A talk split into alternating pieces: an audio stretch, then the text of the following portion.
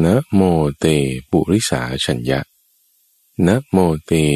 ปุริสุตตมะยะสะเตนะพิชานามะ ยัมปินิสายะ ชายตีติ ข้าแต่ท่านบุรุษอาชาในข้าพเจ้าขอนอบน้อมท่าน ข้าแต่ท่านบุรุษผู้สูงสุด ข้าพเจ้าขอนอบน้อมท่าน ข้าพเจ้าทั้งหลายรู้ชัดเหตุนั้นๆได้ เพราะอาศัยการเพ่งของท่าน ในเวลาเป็นยามสุดท้าย แห่งราตรี ก่อนที่พระอาทิตย์จะขึ้น เรามาฟังธรรมะกันตัมบูฟัง ในรายการธรรมะรับอรุณทางสถานีวิทยุกระจายเสียงแห่งประเทศไทย โดยมูลนิธิปัญญาภาวนา กับพระมหาภัยบูรณ์อาภีปุณโญ ในทุกวันอังคาร เป็นช่วงของจิตตวิเวกเห็นบุฟังได้ทำจิตให้มีความวิเวกให้มีความหลีกเร้นตื่นมาแล้วเราอยู่สงัดเงียบ เราอยู่สงบสงบทำจิตให้เป็นหนึ่ง ให้เป็นอารมณ์เดียว กันสักครู่หนึ่งตามฟัง ประมาณ 60 นาที เรามาฝึกปฏิบัตินำธรรมะเข้าสู่ในใจกัน ในวันนี้ให้ดูฟังได้เพ่งอย่างอาชาในเพ่งอย่างบุคคลอาชาในบุคคลที่มีใจจดจ่ออยู่อย่างถูกต้องดีงาม เป็นเรื่องที่พระพุทธเจ้าได้แสดงไว้กับภิกษุชื่อสันทะเราเริ่มต้นกันฟังด้วยการมา สังเกตลมหายใจ ราวนี้เราใช้อาณาปานสติ เป็นการเพ่ง เป็นการจดจ่อ สังเกตดูลมหายใจของเรา ไม่ต้องบังคับ ไม่ต้องเกรงหายใจยังเป็นธรรมชาติธรรมดา ไม่ต้องให้มันเร็วช้า แรงค่อย หีห่าง เย็นร้อน หรือว่าสั้นยาวอย่างไร ก็ตามเรื่องที่มันจะเป็นร่างกาย เขาก็จะปรับของเขาโดยอัตโนมัติอยู่แล้ว ให้เราแค่สังเกตดูนะที่ตำแหน่งเดียวนั่นคือตำแหน่งที่เรารับรู้ถึงสัมผัสของลมหายใจได้ อยู่ด้านในโพรงจมูก บริเวณจุดที่เรารับรู้ถึงกลิ่นจะกลิ่นหอมกลิ่นเหม็น กลิ่นดอกไม้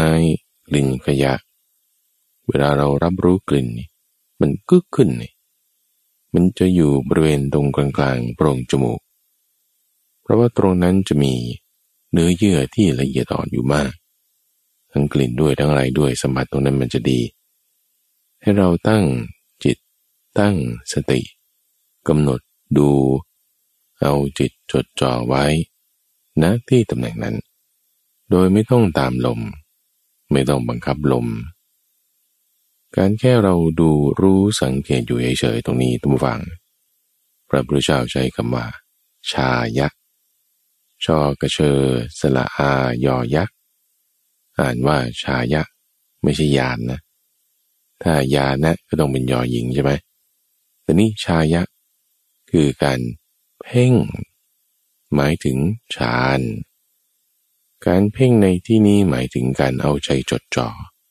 แปลตรงตัวจากคำว่าชายะเลย แต่ว่าพอแปลมาเป็นภาษาไทยคำว่าเพ่งนี่จะให้ความรู้สึก รวมถึงการต้องบังคับด้วย ต้องขู่เข็น ต้องแบบต้องเกรง ต้องบังคับนี่ ไม่ไม่ชายะไม่ได้มีความหมายในแนวนั้นนี่คือลักษณะความเพี้ยนไปของการแปล อแปลแล้วเรามาใช้ศัพท์พื้นเมืองคือภาษาไทยนี่ มันก็จะมีบริบทของคำศัพท์อื่น ที่เป็นภาษาพื้นเมืองนั้น เข้ามาแทรกด้วย แต่การเพ่งที่แปลตรงตัวจากคำว่าฌานนั้น เป็นลักษณะการควบคุม ไม่ได้เป็นการบังคับขู่เข็นแล้วก็แน่นอนว่ามันไม่ใช่เป็นการปล่อยปละละเลยไม่สนใจไม่ใช่ ท่านเปรียบไว้กับการจับนกกระจาบ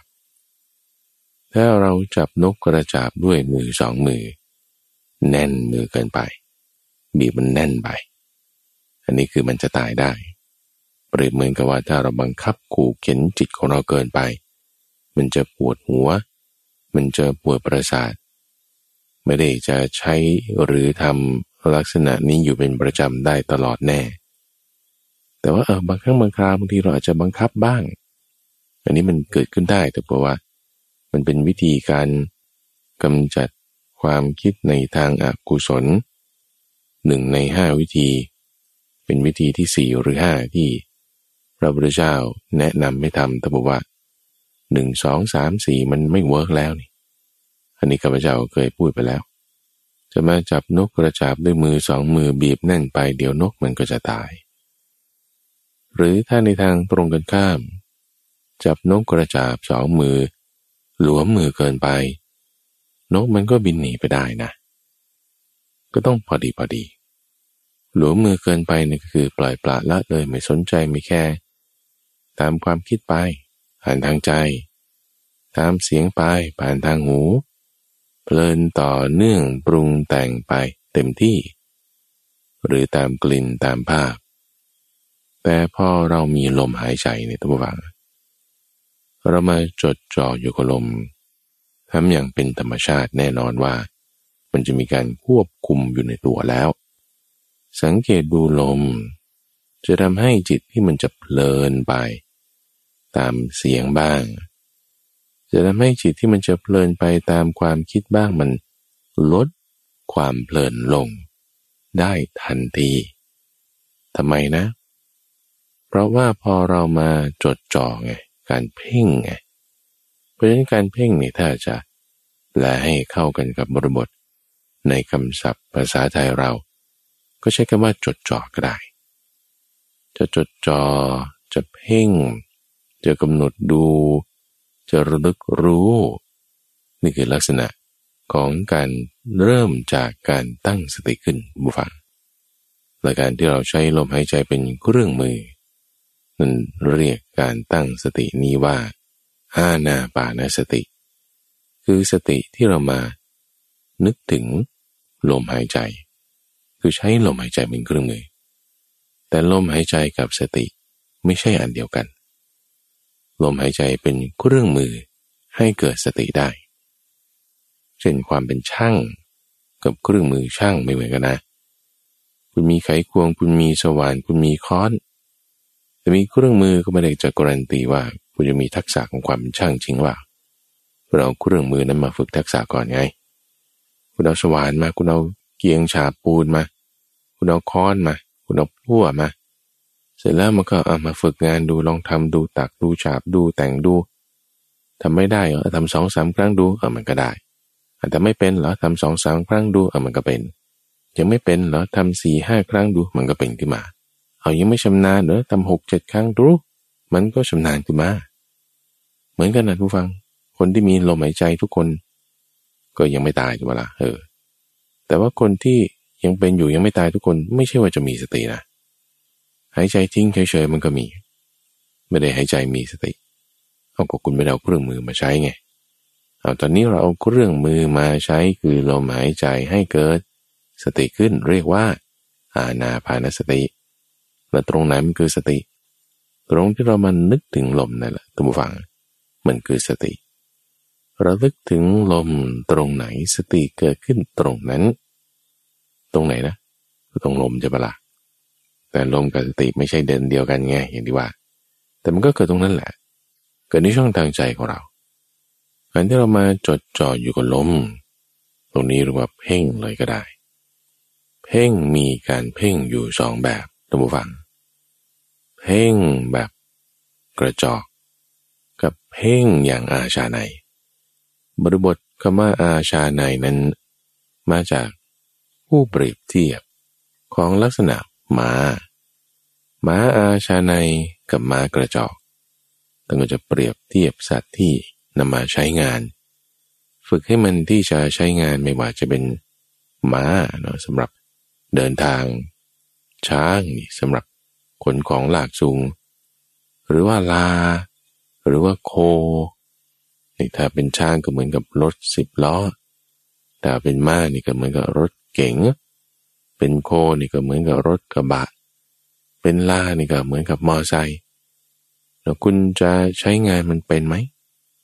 ก็อยู่ที่ว่ามันขับเป็นมาละรถต่างๆเหล่านั้น คนขับรถสิบล้อไม่เป็นก็ใช้งานรถสิบล้อไม่ได้ละ เปรียบเทียบกันว่าสัตว์เหล่านั้นที่คุณจะเอามาใช้งาน ในการลากเข็นบ้างในการเดินทางบ้างนี่ได้รับการฝึกมาอย่างไง เป็นสัตว์ประเภทไหน มันจะรู้ถึงคำสั่งไหมแต่บอกว่ามันไม่รู้คำสั่ง มันก็จะเป็นไปตามวิสัยที่คนเลี้ยงสัตว์เขาจะเรียกว่า เป็นของสัตว์ป่า ก็จะเปรียบเทียบกันท่านผู้ฟัง ระหว่างความเป็นสัตว์ป่ากับความเป็นสัตว์เลี้ยง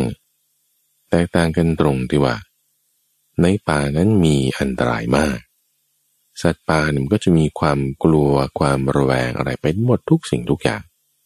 เสียงกึกกักนิดนึงมันก็ตกใจแล้วหรือใครเดินผ่านมานี่มันก็กลัวแล้วมันก็จะไม่รับฟังคำสั่ง มันก็จะไปตามความสะดุ้งกลัว นี่คือวิสัยของสัตว์ป่า ไม่รับฟังคำสั่ง แต่จะไปตามอำนาจของความกลัว ความอยากไปอย่างนั้น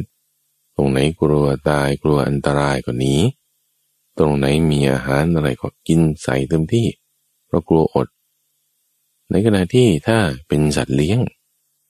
สัตว์เลี้ยงนั้นมันก็ต้องเชื่องไง ต้องรู้จักฟังคำฟังคำสั่งของผู้เลี้ยง ผู้ให้อาหารอาไม่มีอันตรายนะ อยู่นิ่งๆอะ เข้าใจกันนะตรงนี้ให้ย่อลงนะเออตรงนี้ให้ยกขึ้นนะตรงนี้ให้ไปตรงนี้นะ อันนี้ให้ซ้ายอย่างนี้นะ อันนี้การรู้จักฟังคำนี่เป็นลักษณะของสัตว์เลี้ยง ซึ่งแน่นอนดูฝั่งมนุษย์มันก็ไม่ได้พูดภาษาควายได้ใช่ไหมละ่ะหรือช้างก็ไม่ได้พูดภาษามนุษย์ได้ เพราะฉะนั้นมันไม่ได้สื่อสารกันด้วยภาษาแบบนั้น มันจะต้องมีการฝึกกันซะก่อนไง แม้แต่คนเอาเองเองก็ตามนะทุกฝังมันก็ยังต้องฝึกก่อนไม่ว่าคุณจะทำทักษะอะไรที่มันจะละเอียดลึกซึ้ง หรือว่ามีความยากขึ้นไปอีกระดับหนึ่งมันก็ต้องได้ฝึกทักษะทั้งหมดคุณเล่นเปียโนไม่เป็นอ้าวก็ลองเล่นดู เออใครมันจะเล่นเปียโนเป็นมาตั้งแต่เกิด มันก็ต้องลองก่อนนะแม้แต่เด็กที่บอกว่า เล่นเปียโนเก่งมาตั้งแต่เด็ก เขาก็ต้องทดลองก่อนครั้งแรกนั่นแหละ ทดลองแล้ว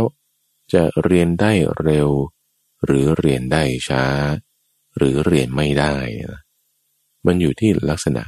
ของคนคนนั้น ว่าฝึกได้ไหม ในทักษะนั้นๆ บางคนฝึกในทักษะบางอย่างได้เร็ว บางคนก็ต้องใช้เวลาไอ้ที่ว่าเร็วในทักษะอีด้านหนึ่ง เช่นดนตรี อาจจะไม่ได้มาดีได้ในทักษะด้านกีฬาก็ได้ หรือด้านการสื่อสารพูดคุยก็ได้ หรือด้านการคำนวณก็ได้ ก็เป็นคนละทักษะไปใช่ไหมละ่ะอันนั้นคือลักษณะที่ว่าคนเปรียบเทียบกับสัตว์ ในสองด้าน คือบริบทของสัตว์เลี้ยง แล้วก็สัตว์ป่า ซึ่งความแตกต่างของเก่านั้นคือลักษณะการเพ่งที่แตกต่างกันนั่นเอง สัตว์เลี้ยงในที่นี้ข้าพเจ้าหมายถึงสัตว์ที่มันฝึกได้ ออกมาดีแล้วเลยนะ รู้จักรับคำสั่ง เข้าใจความ มีความฉลาดหลักแหลมรู้ได้ ลักษณะหนึ่งที่พระพุทธเจ้าอธิบายไว้ในสันทสูตรเราให้ท่านพระสันทฟัง คือเปรียบเทียบว่า ในกระบวนการการฝึกนี่ มันอยู่ที่ว่าสัตว์ตัวนั้น ไม่ว่าจะช้างมา้า หรือบัว หรือลาก็ตาม เขาสนใจเพ่งจดจ่อไปที่ไหน เรายกตัวอย่างของม้าสองตัวด้วยกัน ม้าตัวแรกเป็นม้ากระจอก เพ่งจดจ่อไปที่หนึ่ง ม้าตัวที่สองเป็นม้าอาชาใน เพ่งจดจ่อไปอีกที่หนึ่ง คนละที่กัน เอากับผูกผูกอยู่ที่รางเลี้ยงอาหารเหมือนกันนะสองตัว อยู่ในคอกม้าเหมือนกันนะสองตัวนะ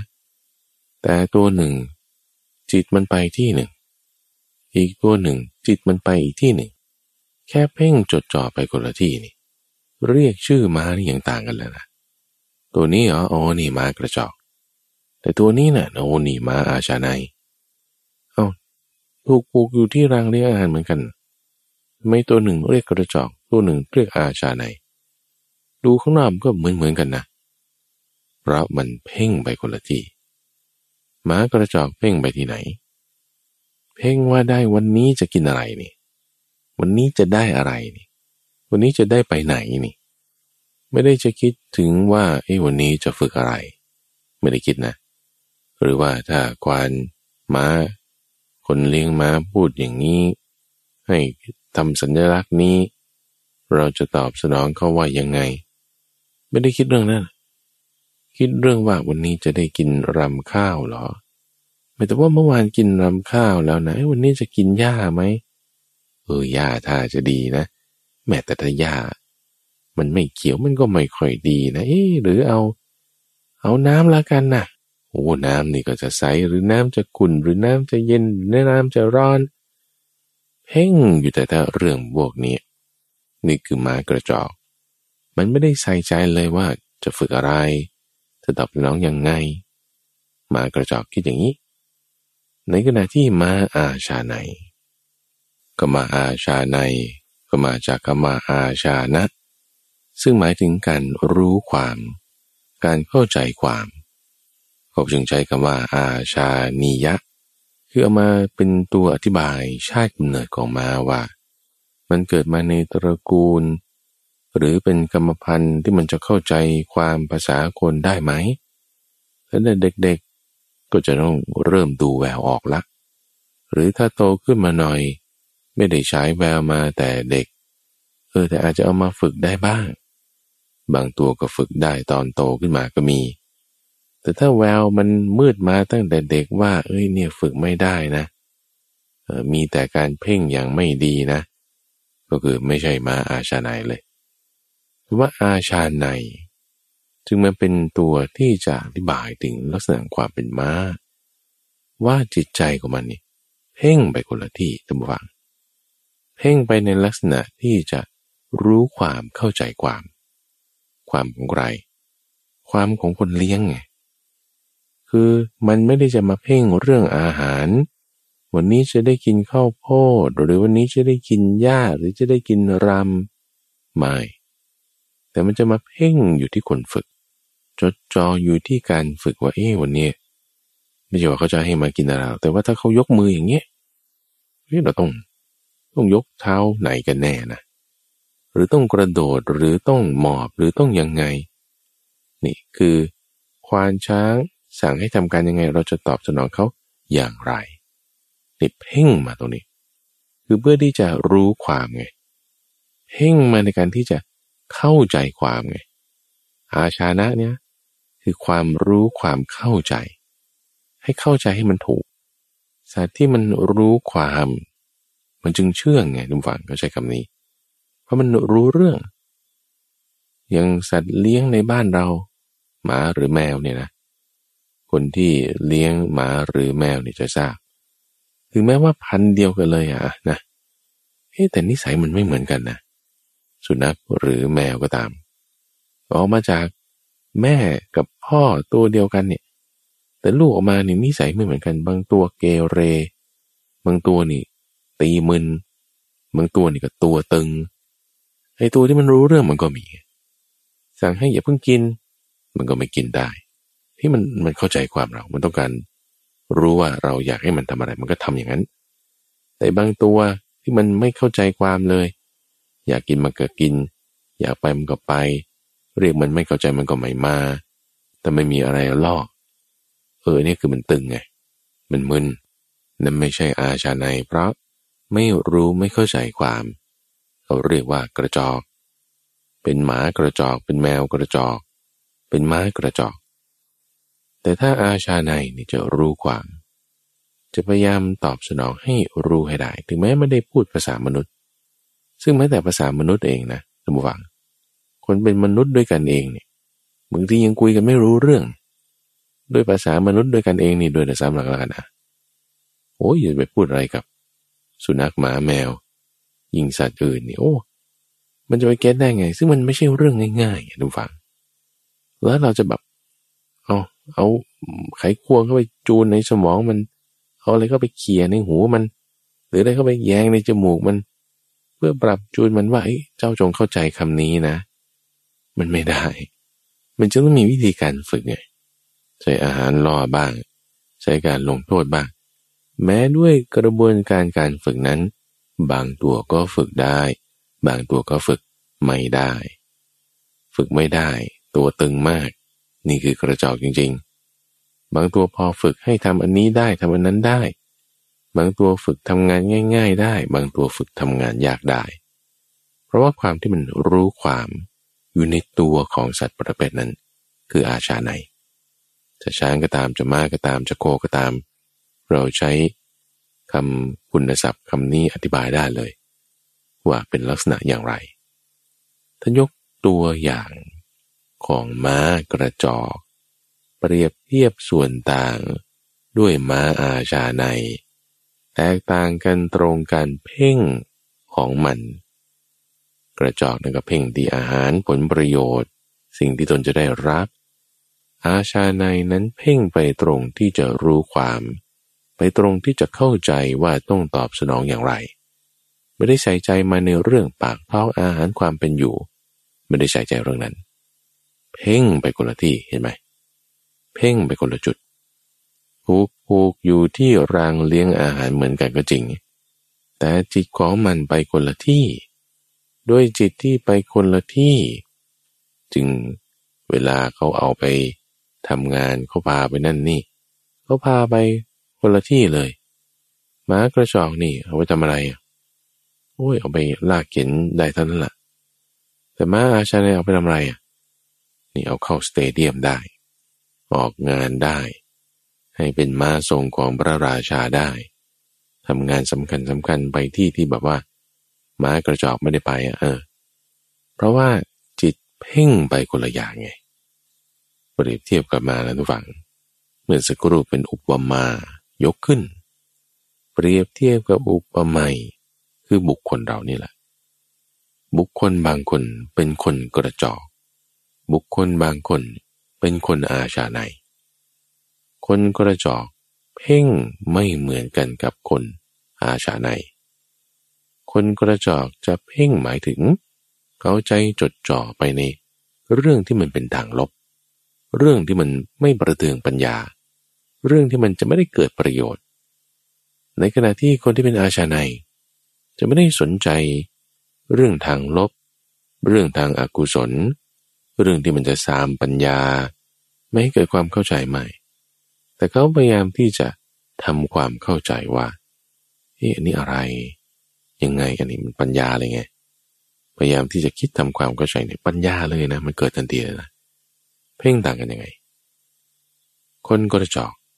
ก็เหมือนม้ากระจอกนั่นแหละ จะมาโฟกัสอยู่แต่เรื่องปากท้องไง อาหารจะเป็นยังไง เสียงจะเป็นยังไง ดนตรีจะเป็นยังไง อากาศจะเป็นยังไง อันนี้มันมาโฟกัสอยู่กับเรื่องของกาม ความสุขที่เกิดจากทางการมาวัตถุ ตาหูจมูกลิ้นกายในการมาวัตถุใช่ไหมวัตถุกรรมแล้วเลิดเพลินลุ่มหลงไปในวัตถุกรรมนั้น ความเพลินความลุ่มหลงไปในวัตถุกรรมนั้นเรียกว่ากามกิเลส มีกามกิเลสอยู่ในจิตใจ พอยกเรื่องกามขึ้น ก็เอาเรื่องโกรธด้วยก็ต้องมาด้วยกัน นาะโกรธความไม่พอใจ ความพยาบาทความอาฆาต คนนี้มันทำให้เราอย่างนี้ คนนี้มาขับรถปาดหน้าเราอย่างนี้แม้มันน่าโกรธจริง ๆ โกรธขึ้นมาบ้าง หรือคนนี้เขาต้องบริการเราอย่างนี้แต่แม้แต่มันไม่บริการเราอย่างนั้นแม้มันน่าโกรธจริง ๆ หัวร้อนขึ้นมาบ้าง เรื่องความลุ่มหลงไปในกาม เรื่องความพยาบาทยังเรื่องความไม่เข้าใจ ตีมึนงงง ไม่ตอบสนอง ลักษณะความขี้เกียจขี้คร้านอันนี้คือทีนามิตะ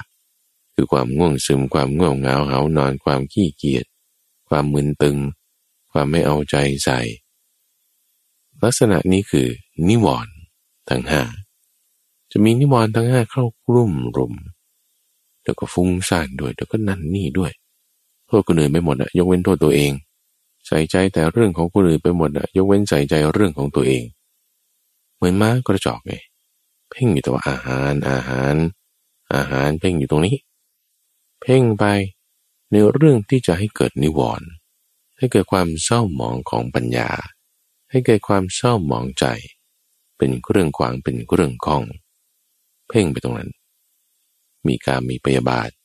มีความง่วงซึมมีความฟุ้งซ่านมีความไม่เข้าใจความนั่นคือบุคคลที่ไม่อาชาในไงเรียกว่ากระจอก แต่ถ้าบุคคลอาชาในนี่จะเพ่ง พยายามทำความเข้าใจ แต่ว่าเอ๊ะทำไมมันเป็นอย่างนี้มันเกิดขึ้นมาได้ยังไง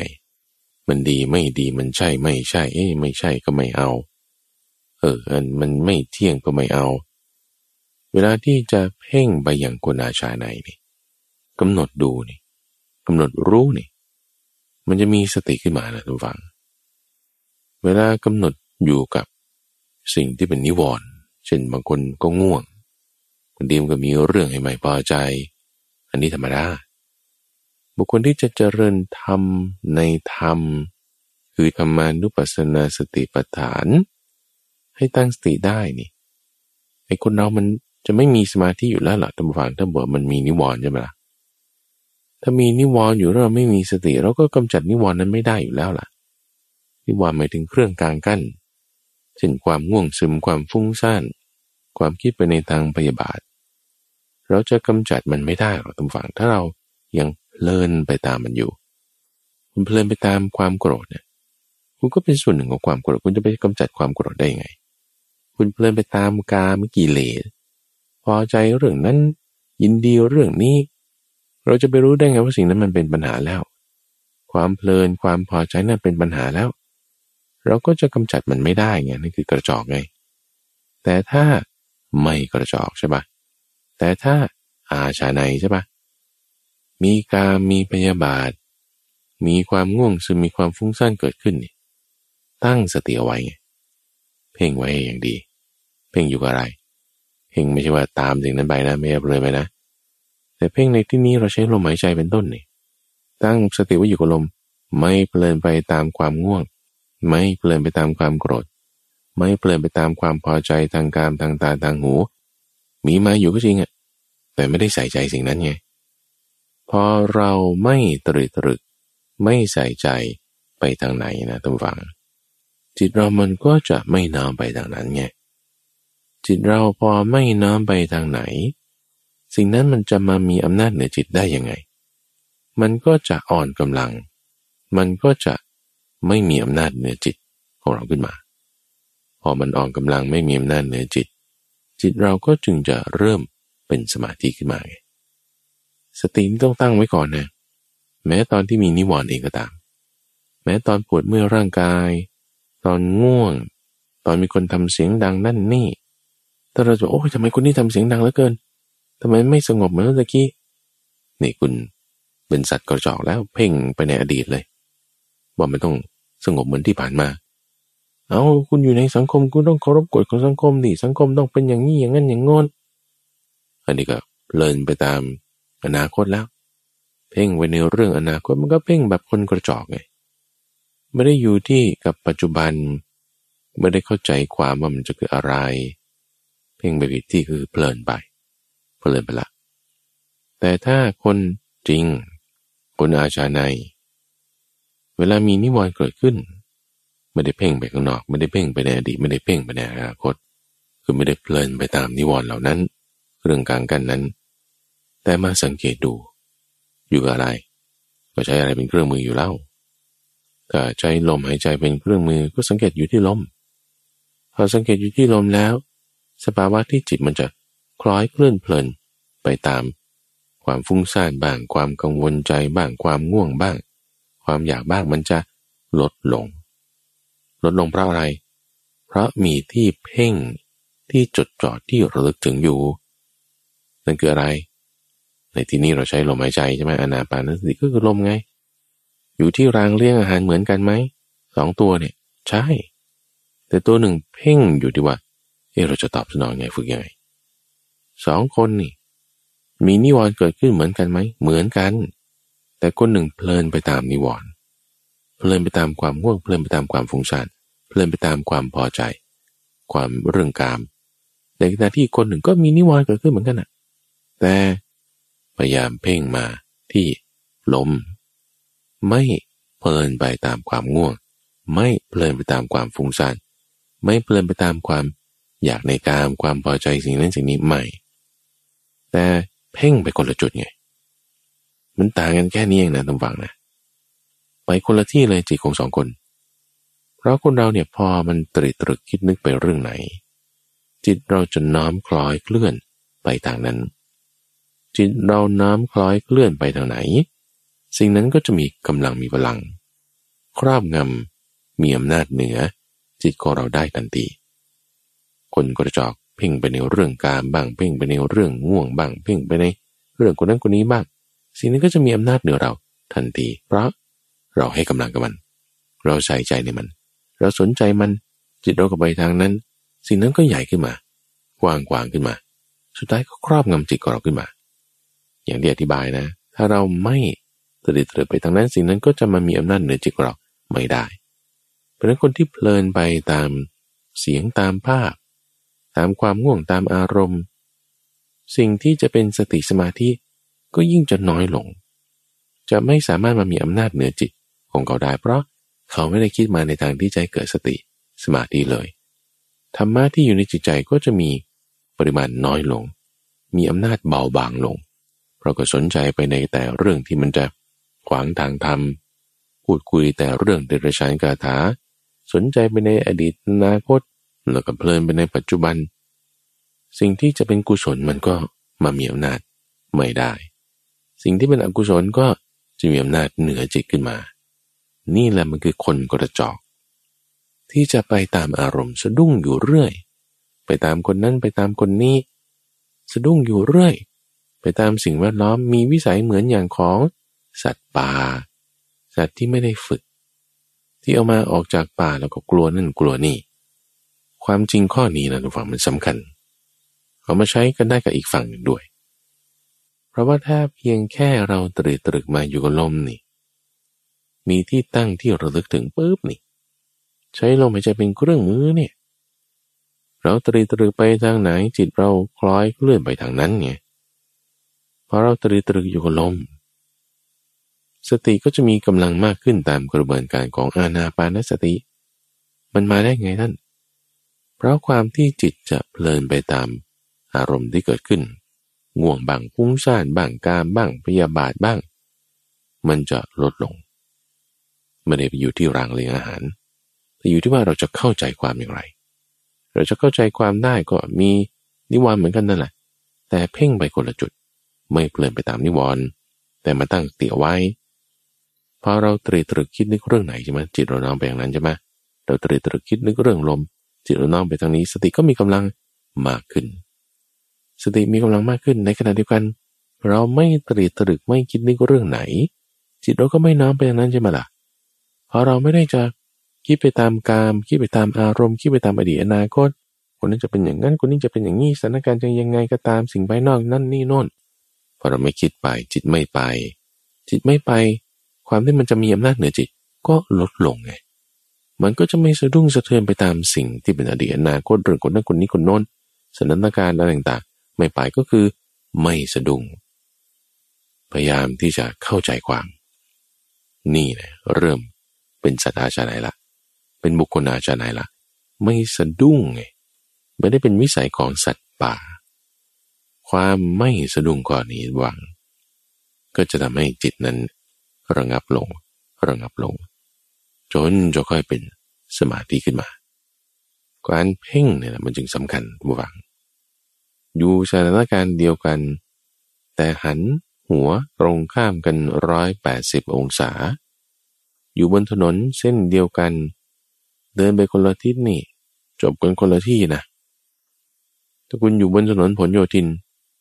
คุณขึ้นเหนือนี่ คุณไปนู่นนะเชียงใหม่เชียงรายแม่ฮ่องสอน แต่ถ้าคุณอยู่ถนนบนโยธินคุณลงใต้นี่อนุสาวรีย์ชัย ไปทางนี้ คุณไปนู่นไงสุไหงโกโลกนะ แต่ถ้าไปทางโน้นพอคุณไปนู่นนะเชียงใหม่นะคนละที่เลยตำวังเริ่มจากจุดเดียวกันนี่แหละ คนก็จะอกก็จะวนมึนตึง คนอาชาใน ก็จะมีทางที่มีนิพพานเป็นที่สุดจบไปตามฝั่งนี้ได้พอเราเพ่งให้ถูกกำหนดดูให้ดี ระลึกตั้งสติให้ได้ แม้นิวรณ์เรื่องมึนเรื่องง่วงอะไรมันยังมีอยู่ก็ตาม คนก็ยังทำเสียงดัง กลิ่นอะไรก็ยังมี แต่พอเราเพ่งอยู่ลมให้ดีแล้ว สิ่งเหล่านั้นจะอ่อนกำลังลง เพราะเราไม่ได้ใส่ใจไปในสิ่งนั้นบุคคลนั้นเรื่องอดีตอนาคตนั้นเบาบางลงจิตเราสงบเป็นสมาธิแล้วยังไงต่อ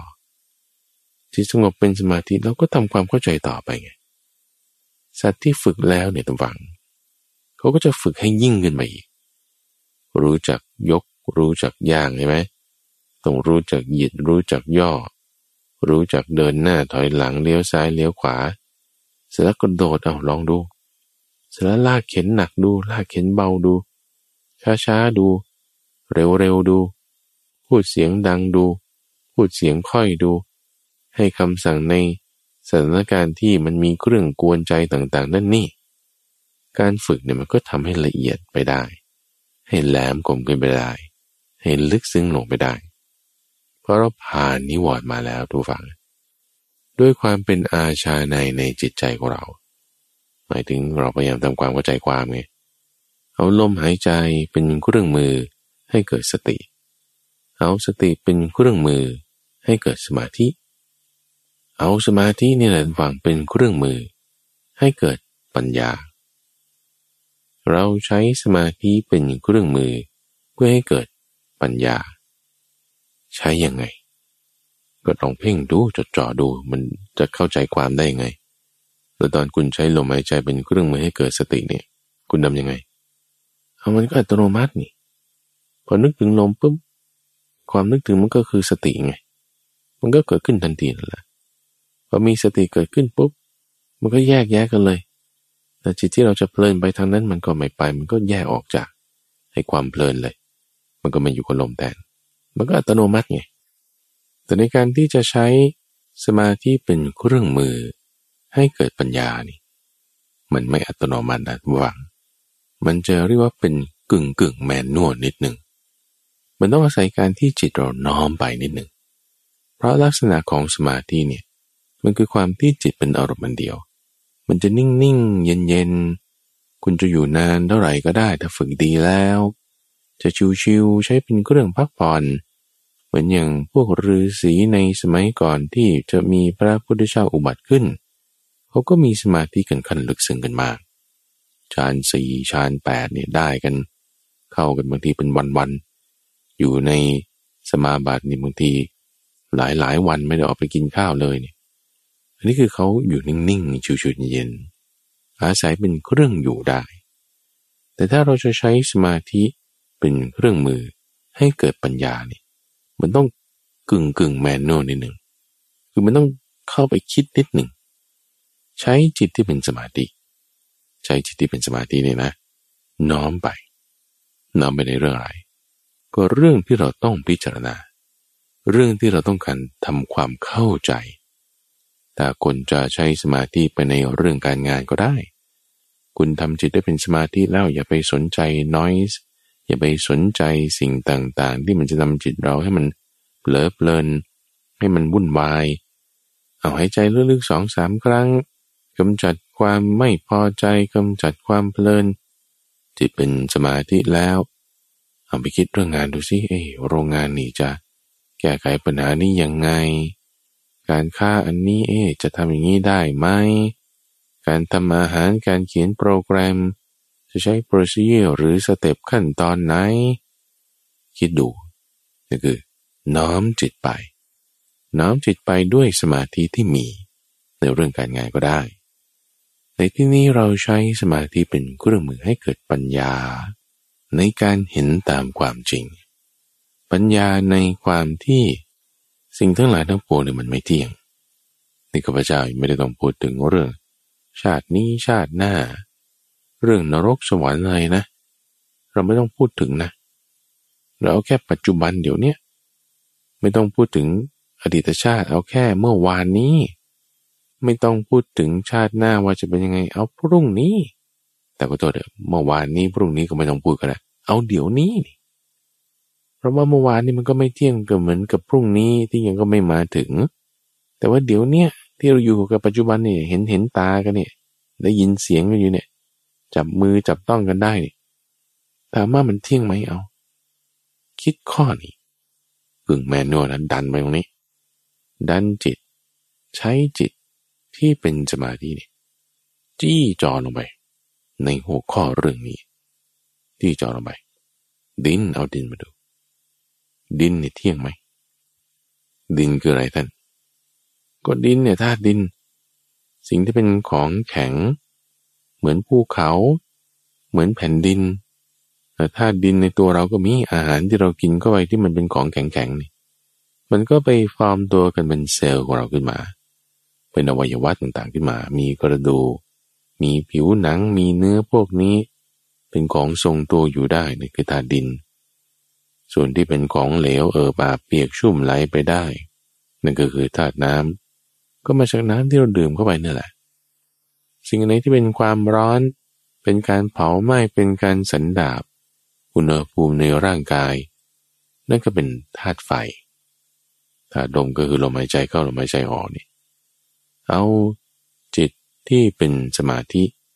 มาพิจารณาดูธาตุดินน้ำไฟลม ทั้งภายใน และภายนอกร่างกายของเรา ความร้อนในกายคุณเอาเทอร์โมมิเตอร์มาวัดกับความร้อนภายนอก คุณเปิดตู้อบ เห็นอุณหภูมิมานานเท่าไหร่ ความร้อนข้างในหรือความร้อนข้างนอกมันก็คือธาตุไฟเหมือนกันนั่นแหละ เป็นความร้อนเหมือนกัน ลมที่พัดอยู่ข้างนอกเนี่ย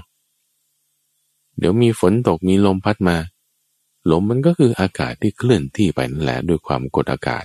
ด้วยความนันที่มันแตกต่างกัน ตรงนั้นมันความดันสูงตรงนี้มันความดันต่ำอากาศมันเคลื่อนที่มามันกลายเป็นลม ถ้ามันเคลื่อนเข้าไปในร่างกายมันก็คือลมหายใจเข้านี่แหละลมหายใจเข้าก็คือธาตุลมก็คืออากาศ ที่อยู่ข้างนอกแต่มันเข้ามาในตัวเราไงลมในท้องลมในไส้ลมเล่นไปตามอวัยวะต่างๆ นั่นก็ธาตุลม น้ำที่เราดื่มเข้าไปอาหารที่เรากินเข้าไป ก็เป็นธาตุน้ำธาตุดิน ดินน้ำไฟลมภายในก็ตามภายนอกก็ตาม เหมือนกันอย่างนี้เราก็โทษนะอะไรที่เราถ่ายออกมานี่ มันก็เป็นธาตุดินใช่ไหมล่ะฝังดินลงไว้เออก็จะแยกไว้ใส่ถังแซกถังหมักถังบำบัด มันก็คือธาตุดินนั่นแหละ น้ำเราปัสสาวะออกมา มันก็ไหลไปตามถังบำบัด มันคือธาตุน้ำนั่นแหละ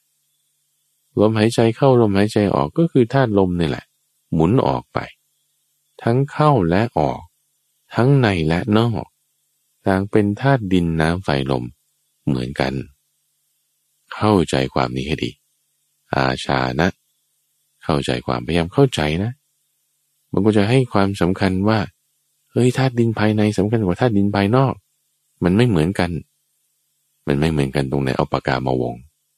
ดูตรงเข้าดูตรงออก ดูตรงในและนอกนี่ มันมีธรรมชาติเหมือนกัน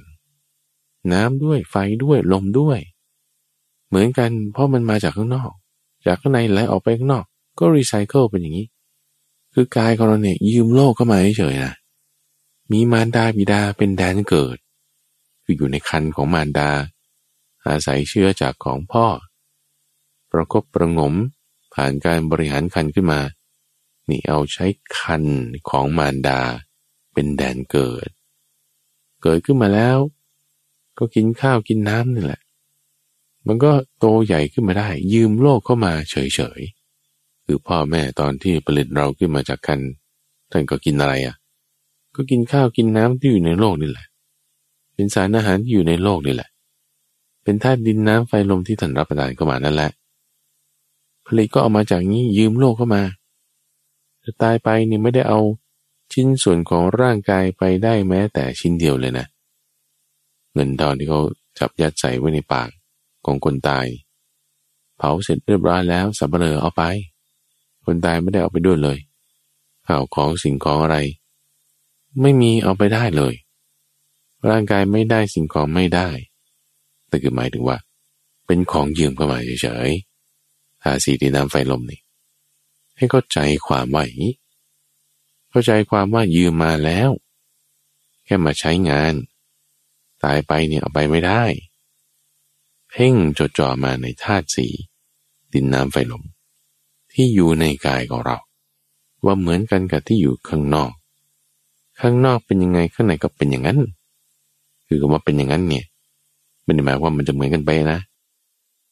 ว่าดินมันยังมีดินเหนียวดินร่วนดินปนทราย ลมยังมีลมร้อน ลมมีฝุ่นลมไม่มีฝุ่น น้ำมันก็ยังมีน้ำสีแดงน้ำข้นน้ำเหลืองน้ำเลือด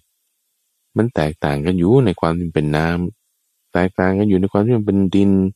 แตกต่างกันอยู่ในความที่มันเป็นลมเป็นไฟ แต่ที่มันเหมือนกันนี่ ดินก็ดินเหมือนกัน ลักษณะแบบเดียวกัน น้ำก็น้ำเหมือนกันลักษณะ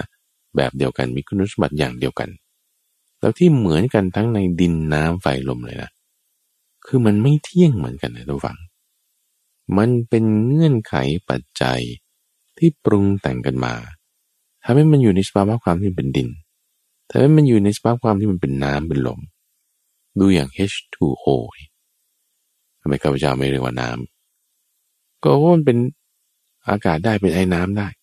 เป็นน้ำแข็งได้ น้ำหมายถึงของเหลวเป็นธาตุน้ำแต่พออุณหภูมิต่ำกว่าศูนย์ กลายเป็นธาตุดินพออุณหภูมิเกินร้อยน้ำนั้นเอา้ากลายเป็นธาตุลม อุณหภูมิใส่ก็มันกระธาตุไฟ ตัวเดียวเนี่ย เป็นได้ทั้งดินน้ำไฟลม หมุนกันไป ตามอะไรนะ ตามเงื่อนไขปัจจัยของอะไร อุณหภูมิความดันปรับกันเข้าไปดิปรับกันเข้าแล้ว เดี๋ยวมันก็แข็ง เป็นธาตุดิน ปรับกันเข้าแล้วเงื่อนไขอย่างนี้ เดี๋ยวมันก็เป็นธาตุน้ำ เดี๋ยวมันก็เป็นธาตุไฟธาตุลม หมุนเปลี่ยนแปลงตามเงื่อนไขปัจจัยกายของเราเหมือนกันนะบางทีอากาศร้อน ร่างกายเป็นได้รับคลื่นความร้อน ก็มีอาการแบบหนึ่งบางทีอากาศหนาว บางคนกินรสเผ็ดเกินไป บางคนกินอาหารเพศนี้เข้าไป ร่างกายก็มีสภาวะอุณหภูมิสูงขึ้นบ้างลดลงบ้างมีอาการ ทาง เกี่ยวกับความคิดบ้าง เกี่ยวกับ เป็นผื่นบ้าง เป็นให้ออกกำลังกายได้บ้าง ก็แล้วแต่เงื่อนไขปัจจัยที่ปรุงแต่งกันมา กายของเราก็เป็นอย่างนี้เหมือนกัน เพราะมันก็เป็นธาตุสี่ดินน้ำไฟลม ให้เห็นตามความเป็นจริง เพ่งมาที่ตรงนี้ เพ่งมาในกายเหมือนกันนะ เพ่งอย่างอาชาในหรือเพ่งอย่างกระจอก ถ้าเพ่งอย่างกระจอกเพ่งมาในกาย ก็จะดูความสวยงามนี่เอลเอสเป็นอย่างนี้ เออ ผมต้องสวยอย่างนี้ เออ อาหารประเภทนี้นี่กินแล้วมันบำรุงไอ้นี่ เออ นี่ หน้าตาต้องสีผิวอย่างนี้เด้งอย่างนี้นี่คือลักษณะที่บอกเพ่งอย่างมากระจอกไงที่เดียวกันก็จริงกายของเราเหมือนกันนะแต่ไปคนละที่เลย เพ่งอย่างสัตว์อาชาในมาเพ่งเห็นตามความเป็นจริง แต่เพ่งอย่างสัตว์กระชอกนี่คือเพลินไปตามอารมณ์ เพลินไปตามความพอใจไม่พอใจ มีความพยาบาทมีนิวรณ์เกิดขึ้นอย่างที่ว่าไป แต่เพ่งอย่างอาชาในนั้นคือเพ่งให้เห็นตามความเป็นจริง ว่าเอ้ยมันไม่เที่ยงนะมีการเปลี่ยนแปลงได้นะ มันเป็นเงื่อนไขปัจจัยของสิ่งต่างๆ ปรุงแต่งกันมานะ ความที่ว่าเพ่งไม่ถูกเนี่ยเขาเรียกว่ามีความเห็นผิด มีความคิดไม่ถูกเป็นมิจฉาทิฏฐิ เพราะเห็นเข้าใจคลาดเคลื่อนไป แต่ถ้าเพ่งให้ถูก เข้าใจให้ถูก รู้ความให้จริง ถูกนี่คือเอาตามความจริง ความจริงนี้เรียกว่าสัจจะ เอาตามความจริงอันประเสริฐจึงเรียกว่าเป็นอริยสัจจะ ว่าสิ่งที่ไม่เที่ยง มีการเปลี่ยนแปลงตามเงื่อนไขปัจจัย มันทนอยู่ในสภาวะ ความเป็นอย่างเดิมของมันไม่ได้ สิ่งที่ไม่เที่ยงนะคืออนิจจังตามเงื่อนไขปัจจัย ให้มันทนอยู่ในสภาวะเดิมไม่ได้นี่ความที่มันทนอยู่ในสภาวะเดิมไม่ได้เราเรียกว่ามันเป็นทุกข์ไงและสิ่งที่มันทนอยู่ในสภาวะเดิมไม่ได้ ด้วยตามเงื่อนไขปัจจัยเปลี่ยนแปลงของมันเนี่ยเราจะมาหาสุขในสิ่งนี้ที่มันเป็นทุกข์นี่ เราจะหาไม่ได้ ได้เป็นของจอมปลอมเฉยๆของลงลวงนะของแบบปะปะของแบบปุโรทั้งของแบบ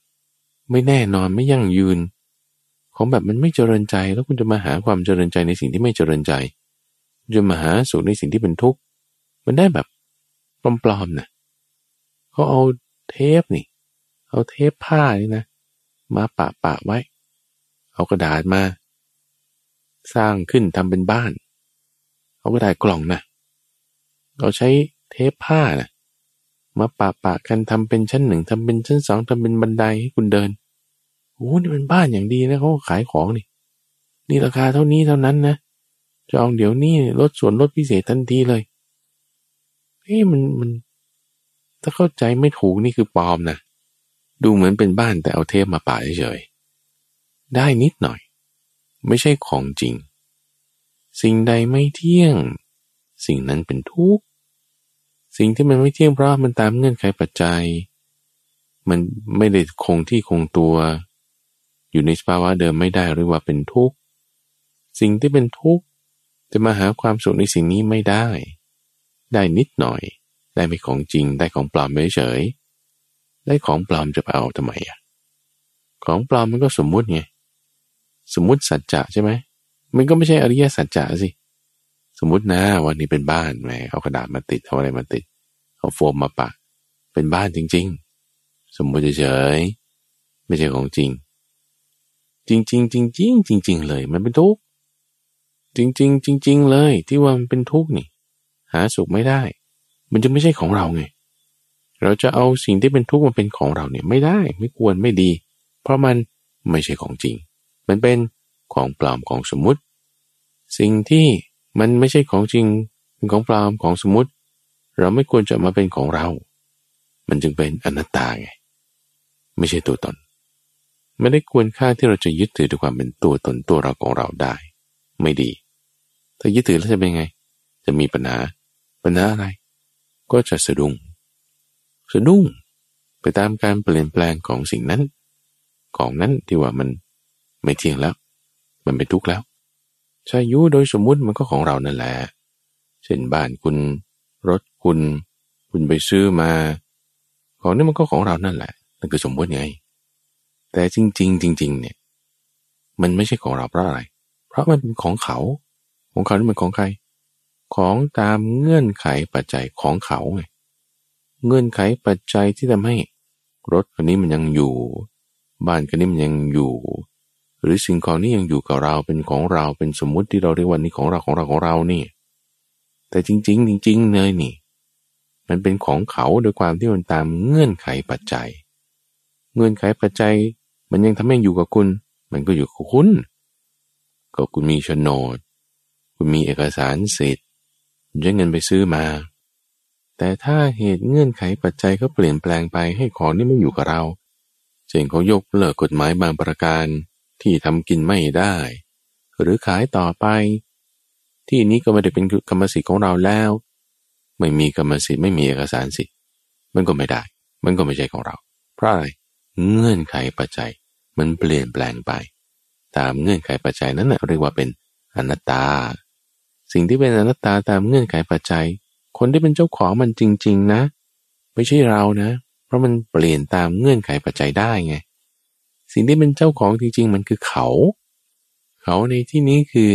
เหตุเงื่อนไขปัจจัยของเขา เหตุเงื่อนไข ปัจจัยของเขา นี้จึงเรียกว่าไม่ใช่ของเรา อาจจะเป็นของเราแค่ชั่วคราว อย่าไปเข้าใจว่าเป็นของเราตลอดการ เข้าใจให้ถูก นั่นจะเรียกว่า เป็นอาชาใน ถ้าเข้าใจไม่ถูก เรียกว่าเป็นคนกระจอก เจอผัสสะเหมือนเหมือนกันถูกผูกไว้ที่รางเลี้ยงอาหารเช่นเดียวกัน แต่เพ่งคิดไปคนละที่ สัตว์กระจอก เพ่งอยู่แต่ว่าเอาผลประโยชน์ จะมีอะไรจะได้อะไร หาแต่ความเป็นตัวตนของฉัน ของฉัน และของฉัน แต่สัตว์อาชาในถูกผูกไว้อยู่ที่รางเลี้ยงอาหาร เพ่งอยู่ที่ว่าถ้าคนเลี้ยงทำอย่างนี้จะต้องแสดงผลอย่างนี้ เข้าใจเหตุเข้าใจผลไงนี่มันคือเพ่งถูก ไม่ใช่เห็นแต่ว่าต้องเป็นของเรา แต่เห็นอยู่แต่ว่าต้องฝึกยังไงทำยังไง คนกระจอกเห็นอยู่แต่ว่านี่ของเราของเรา ของฉัน สมมงสมมุติอะไรไม่ใช่ก็ก็สมมุติกับของฉันนั่นแหละ จริงๆเราก็ของฉันด้วยนี่ แต่คนที่เป็นอาชาในมีภาษาเหมือนกัน ของอย่างเดียวกัน แต่เพ่งไปเข้าใจความ อาชานะ เข้าใจความว่าอ๋อนี่เป็นอนัตตาเออมันมีเหตุเงื่อนไขปัจจัยเราก็ธรรมดาเหตุเงื่อนไขปัจจัยเราก็ยังใช้งานได้ตามสมมุติมัน จริงๆแล้วมันก็ตามเงื่อนไขปัจจัยนะยังอยู่ที่เราเราก็ใช้ไป ไม่อยู่ที่เราเราก็ไม่ได้ต้องใช้ เข้าใจความอย่างนี้ให้เราฟัง เพ่งจดจ่อมาอย่างนี้ การเพ่งแบบนี้นะทุกฝัง จะได้รับการนอบน้อมสูงสุด แต่ได้รับการบูชาสูงสุด เพราะเป็นบัณฑิตขั้นสูงสุด สูงมากๆเลย สูงเป็นบัณฑิตนี่คือ สุดนี่คือที่พระอรหันต์นะจะอรหันต์แบบปัจเจกพุทธอรหันต์หรือจะอรหันต์แบบสัมมาสัมพุทธอรหันต์ได้หมดเอาอย่างธรรมดาธรรมดาก็อรหันต์ธรรมดานี่แหละอรหันนั้นธรรมดามันก็เริ่มสูงสุดได้ ตั้งจิตเราให้ดีทุกฝัง ให้เราใช้สมาธิสติปัญญาที่เราฝึกทำในช่วงของจิตวิเวกนี้ เอาไปอยู่ในชีวิตประจำวันของเรา ฝึกใช้ลมหายใจเป็นเหตุเป็นเครื่องมือให้เกิดสติ ฝึกใช้สติเป็นเครื่องมือเป็นเหตุให้จิตเป็นสมาธิ ใช้สมาธิเป็นเหตุเป็นเครื่องมือให้เกิดความเข้าใจปัญญาในเรื่องต่างๆ ทั้งที่เป็นสมมุติและสัจจะคือวิมุตติได้นั่นเองข้าพเจ้าก็เป็นกำลังใจให้เกิดปัญญา ให้ท่านผู้ฟังนั้นได้เข้าใจ สิ่งต่างๆ ตามที่พระพุทธเจ้าได้สอนไว้ เป็นผู้ที่ประกอบด้วยปัญญามีความเป็นอาชาใน เข้าใจความสูงสุดได้ ในช่วงของจิตวิเวกนั้น จะมาพบกับธรรมวังเป็นประจำในทุกวันอังคารตั้งแต่เวลาตีห้ถึงหกโมงเช้าทั้งสถานีวิทยุกระจายเสียงแห่งประเทศไทย และก็เครือข่ายของกรมประชาสัมพันธ์ตามช่วงเวลาต่างๆ ท่านสามารถติดตามรับฟังได้ในระบบพอดแคสต์ หรือที่เว็บไซต์ปัญญา .org p a n y a .org รายการนี้จัดโดยมูลนิธิปัญญาภาวนา กับพระมหาภัยบูรณ์อาภิปุณโญและพบกันใหม่ในวันพรุ่งนี้ เจริญพร